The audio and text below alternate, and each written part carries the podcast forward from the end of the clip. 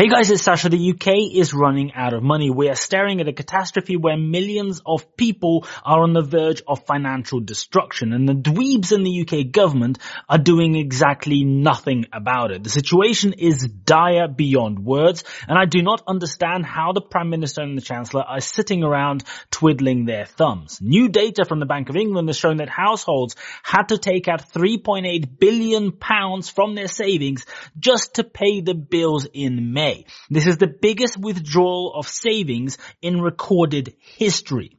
And it's not surprising that this is happening. A few days ago, the Bank of England increased interest rates to 5% to try and tackle inflation that is currently sitting at 8.7%. The Bank of England created this inflation in the first place by printing insane amounts of money while the government was supplementing it, busy destroying the economy with lockdowns and handing out billions of pounds to their mates during the COVID crisis. And now, after printing all of that insane amount of money, inflation has finally turned up. Surprise, surprise. And it is you who has to pay for it. Annual inflation for food and non-alcoholic beverages sat at 18.4% for the month of May, and the price of ingredients for a traditional English breakfast spiked 22% to a record high of 36 pounds. UK wages haven't kept up with inflation in the same way that Americans' pay has, and Professor Morten Ravn told the Daily Upside that US workers changing jobs more often could could be the reason why. And of course, you would know all this if you subscribe to the Daily Upside, who are the sponsors of today's video. The Daily Upside is a 100% free, completely free daily newsletter, which gives you a summary of the most important news from the world of finance once a day. It's written by industry professionals. There is zero fluff and the news comes with a very appropriate amount of sarcasm, which I personally very much appreciate.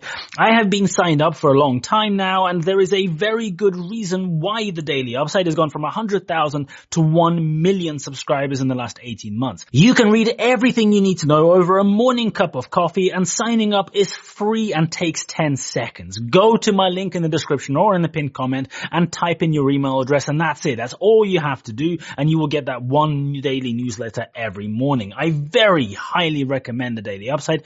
Please go and sign up through my link below. Energy prices are falling today because the energy price cap has just reduced to £2,074 a year for the average household, which is still more than double the price before Russia's invasion of Ukraine and before the inflation spike. Centrica boss warns that energy bills will stay high for the foreseeable future. Centrica, by the way, is the parent company of British Gas. They are the guys who posted a record profit of 3.3 billion in their most recent accounts for 2022, which was three times higher than in the previous year. And on the back of those record breaking profits, Centrica's board of directors has started paying out dividends to their shareholders. Well, isn't that nice? Of course, tripling your profits and paying them out as dividends to your shareholders has absolutely nothing to do with why energy prices are through the roof and why the CEO is saying that they will continue staying high. Even though gas prices have fallen drastically this year, oil prices down and wholesale electricity prices have been very low since January. A few days ago, a new cost of living study was published by the Joseph Rowntree Foundation. In that study, 2.3 million households in the UK have recently borrowed money or used credit cards to pay for basic bills. And twice as many, 4.5 million households, just think about that number, are now behind on payments for at least one of their credit cards or some other bill. Those numbers are insane. It's bonkers. Most mortgages in the UK have a fixed rate period for a period of two to five years, after which you either have to start paying the variable rate or remortgage. The banks really like this system because every time you remortgage, which is way too frequently, they get to go and collect their fees for giving you a new mortgage, even though you keep living in the same house and exactly nothing happens. 18 months ago, the interest rate in the UK was just above 0%. And depending on your loan to value, you could get a fixed rate mortgage of between 1 and 1.5% back then, in some cases maybe a little bit higher. Today, the average mortgage rate has gone over 6% and climbing. According to Nationwide, mortgage applications are steady and have not declined. And Nationwide has also said that house prices have gone up 0.1% in June, and all the newspapers are reporting on this news story because, you know, everything is okay, don't you worry, no No, please don't worry. No, seriously, it's okay. The value of your house is going up. Yeah, but remember that Nationwide has a massive bias towards pretending that the housing market is okay because that is literally how they make their money. If you look at the actual Bank of England data, oh, numbers, right? The number of new house purchases has collapsed in the last nine months and the number of people remortgaging has also fallen. It will also be the case, although we don't have the precise data on this, that when this sort of situation happens, it tends to be the people on lower incomes that cannot afford to buy, while people on higher incomes have more flexibility. So a lot of the sales are going to be weighted disproportionately towards people on higher incomes. So the fact that the house prices are staying consistent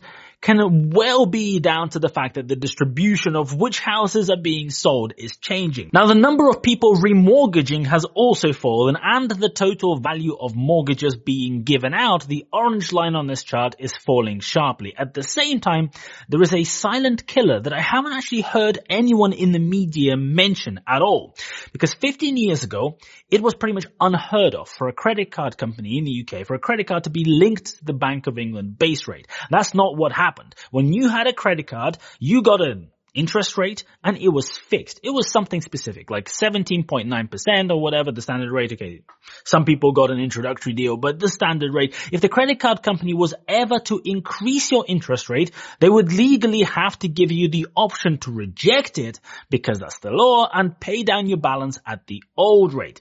But in the last few years, as it became obvious that inflation is a big problem and it is brewing and it is coming with the government printing huge amounts of money, the guys working for the banks are not dumb. So many of the credit card companies in the UK have changed the terms and conditions and linked the interest rate on credit cards to the base rate. You might have noticed this on one or two of your credit cards in the last few years because when the rate was sitting at 0%, there was only one way that it was going to go and that's up.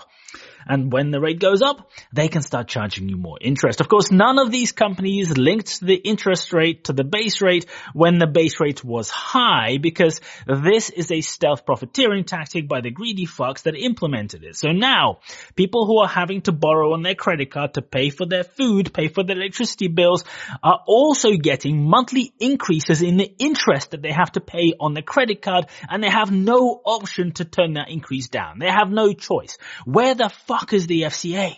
This is clear circumvention of the rules. It is within the rules, but this is clearly taking the fucking piss. They are putting these increases in place.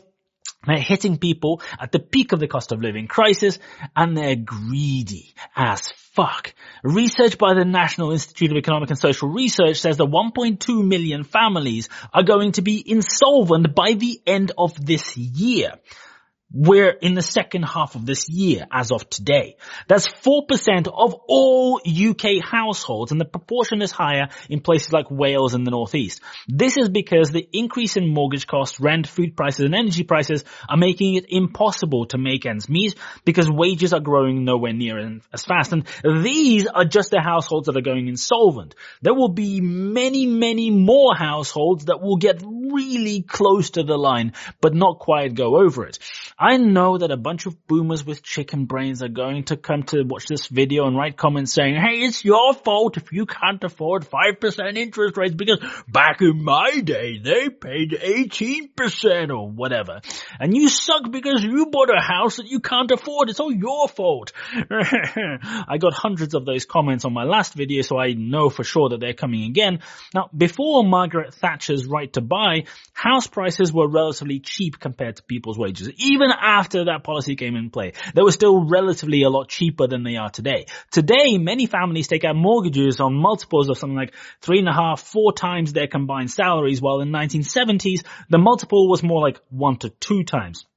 If you look outside London, that multiple was very low. The proportion of take-home pay that went towards paying for your mortgage was significantly lower. This is important. Today, that number is about 33% on average, and it's a lot higher in the southeast. So an increase to your mortgage payment today is significantly harder hitting on your budget. I know it's really hard to understand. The biggest issue is the relative increase.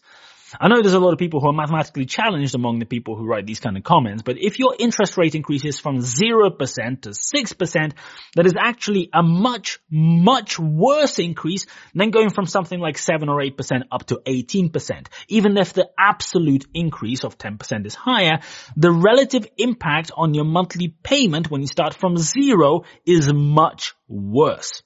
This is why everyone whose fixed term is coming to an end in the next 12 to 24 months will see their monthly payments increase by something like 70%. And no, banks do do their due diligence, they do do affordability checks, but not any bank ever in the last 15, 20, 50 years will go and do a stress test where they go and assess you for having to pay 70% or 100% more for your mortgage at any point during the next two to five years. So the monthly spend on your mortgage will go from 33% of your budget on average to more like 56% of the average household budget. After you add food, electricity, and transport, a large number of UK households will already not have the money to pay for all of these things. They will be insolvent. And we are seeing the start of this catastrophe unfold in the savings data that I showed at the beginning of the video. Households are beginning to deplete their savings at incredibly fast rates. You can see how fast that chart is dropping to make ends meet. Data from the Office of National Statistics says that the average adult in the UK had £6,757 in savings in 2020. That is not going to last very long. 40% of under 30s have no savings at all. And what is the government's recommendation? On all of this? Well, Rishi Sunak and Jeremy Hunt have come up with a master plan. If you can't afford your mortgage because your monthly payment has just gone up by 70%, you can ask your bank to pay interest only. I'm not actually fucking joking. This is actually a solution that these numbnuts have put in place. This will still be a lot more than you used to pay, uh, but it means you won't actually pay any of your mortgage back in terms of the principal. According to Jeremy Hunt, The UK Chancellor who has never worked a day of his life in finance, this is going to help people financially. According to The Guardian, interest-only mortgages are a godsend for UK borrowers. This is all being portrayed as a good thing, except this is not a good thing and it is not a solution at all. This is disgusting because you don't actually repay your mortgage on an interest only deal. This is so incredibly fucked up. I just can't believe that the media is sucking this up and selling the government narrative as some kind of a positive. People are struggling to make ends meet because they got fucked by the government's incompetence and complete dereliction of duty. The government was too busy electing a new prime minister every three days instead of actually actually doing their fucking job. And the official solution that these Tweedledums have come up with is this. If you are in a crisis, if your family is in a crisis because you cannot afford to pay your bills and you're getting into debt now, you're destroying your savings, you're borrowing a lot more on credit cards just to make ends meet, why don't you get into even more debt by not paying back your mortgage? This is actually the solution put forward by the government. They literally published this yesterday. It's called the Mortgage Charter. Following our meetings in December and June, the principal mortgage lenders have agreed to set out here the commitments they make to their regulated residential mortgage borrowers. These measures should offer comfort to those who are anxious about high interest rates and support to those who do get into difficulty. Well, fuck me. What is this magic solution? There is one thing that uh, looks kind of helpful on the surface here. At the end of your fixed term mortgage, you should now be able to get a new mortgage deal without the need for an affordability check. It doesn't quite say what kind of deal that's going to be or whether it's going to be in any way competitive, but you will be able to get a deal. But these new deals are still going to be 70% more expensive per month to the average household budget. So this will not solve affordability in any meaningful way. This is not gonna solve the problem of people not having the money to pay that thing. And this charter says that you can switch to paying interest only for six months or extend the term of your mortgage if you do need to reduce your monthly payments. But both of these things are not solutions. Both of these things are really bad for you because you end up taking much longer to pay your mortgage and pay shitloads extra in interest, this is a bad thing. The only winner here is the bank. Over the next few months, the situation is going to get a lot worse because you can see that nobody has any fucking idea of what to actually do to actually help people. The Bank of England will be forced to increase rates further because inflation in the UK is rife. The government is sitting around doing exactly fuck all so that no fiscal policy is being implemented to support the monetary policy that the Bank of England is being forced into implementing. These are not just numbers. These are not just statistics. Millions of actual actual people in this country, real families with children are going to be in deep shit. And the rich wankers sitting in government could not care less because they have no idea how to solve this. They put everyone into this mess and now they're sitting around pretending like this is not happening. The guy who literally created this problem when he was chancellor has now been promoted to prime minister with nobody, not even the other members of his own party voting for him. It's disgusting because this absolutely did not have to happen, but here we are.